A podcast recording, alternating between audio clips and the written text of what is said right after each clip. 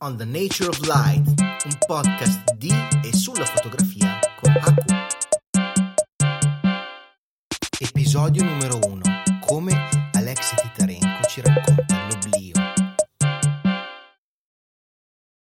Se riuscite ad immaginare il freddo agghiacciante di San Pietroburgo durante un inverno del secolo scorso, saprete che dura. Gli esseri umani si adattano a tante cose, ma c'è un limite e quando la differenza tra gradi Celsius e gradi Kelvin inizia ad assottigliarsi, l'unica cosa da fare è infagottarsi bene e camminare veloci. Durante uno di questi inverni, all'inizio degli anni 90, la gente era ancora più intabarrata del solito e tra di loro il poco più che trentenne l'ex di Tarenco iniziava a scattare le lunghe esposizioni che lo avrebbero reso famoso nel mondo della fotografia fine art. L'Unione Sovietica si era appena volatilizzata nel volgere di pochi istanti e aveva lasciato dietro di sé una situazione sociale che lo stesso Titarenko definisce come post-bellica. Gente alla fame, schiacciata dal freddo, senza speranza per il futuro, che si aggirava per la città. Per spostarsi aveva solo il treno e ad orari ben precisi le stazioni ferroviarie diventavano un foro pullulante di gente aliena tra loro, che non aveva idea di come gestire una libertà che forse non avevano chiesto così, tutta insieme. Come per molti autori messi nella sua stessa situazione di difficoltà, la strada che Titarenko ha trovato per uscire dall'impasse è quella di raccontarla. Per raccontare bisogna per forza uscire per qualche minuto dalla contingenza e questo certamente aiuta. Nasce così una delle sue serie più importanti, City of Shadows, un'opera straziante che racconta attraverso lunghe esposizioni l'esistenza complessa e fredda della Russia appena uscita dall'era comunista. Una serie che, almeno ai miei occhi, è un inno all'oblio.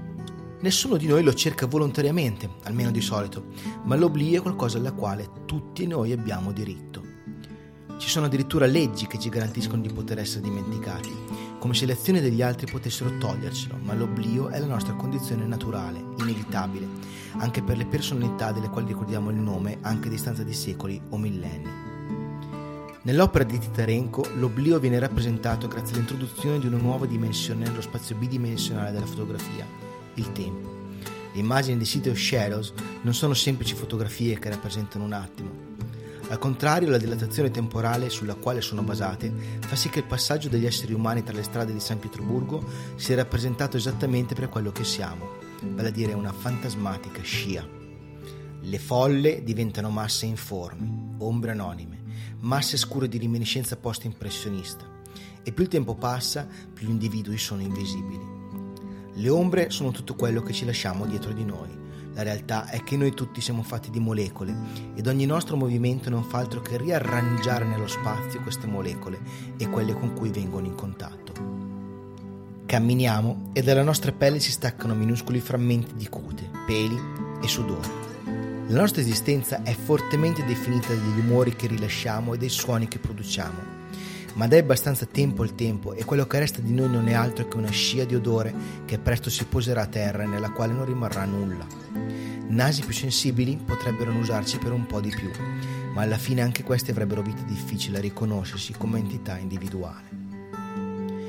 Non sono rari in fotografia esempi di fotografi che hanno usato il tempo nella loro narrazione Fin dai tempi di Daguerre e la sua immagine di lucida scarpe che appare solo, nel nulla, a brillantare le scarpe di un fantasma, passando per la corsa pazza della vettura numero 6 di Artigue, attraverso gli esperimenti di Newbridge, fino alla meravigliosa serie su Mont Saint-Michel di Michael Ken e via via mille altri esempi che mi vengono in mente, il tempo ha sempre fatto parte della fotografia, ma spesso unicamente come aspetto tecnico.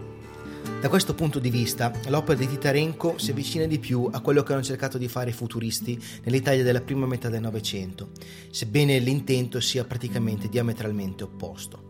Titarenko ci racconta un momento di passaggio tra il periodo comunista e quello successivo, del quale nessuno al tempo aveva certezza, ma ci mostra inequivocabilmente come la condizione umana, ovunque la si esamini, sia quella di essere ombre sia in una società comunista dove l'individualismo era fortemente scoraggiato, se non propriamente represso, sia in una civiltà capitalista dove l'individuo emerge solo grazie a quello che ha e a quello che produce, l'oblio è quello che attende noi ombre di passaggio.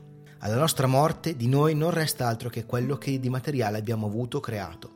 Il nostro odore, la nostra voce, il nostro intervento deterministico scompaiono con noi, come le ombre di Titarenko. Nessuno sa davvero di cosa puzzasse Einstein. Lo ricordiamo di nome, certo, perché ci ha lasciato qualcosa di tangibile, come la relatività generale. Di lui ne vediamo le immagini, perché il suo passaggio è venuto in un'epoca abbastanza recente da potercela ancora tramandare. Ma come dicevo, diamo tempo al tempo. Facciamo infine un altro esempio. Nessuno sa per davvero che faccia avesse Platone, che alito avesse al mattino, cosa mangiasse alla sera, che voce avesse. Eppure lui di ombre se ne intendeva parecchio, proprio come l'ex di Tarenco.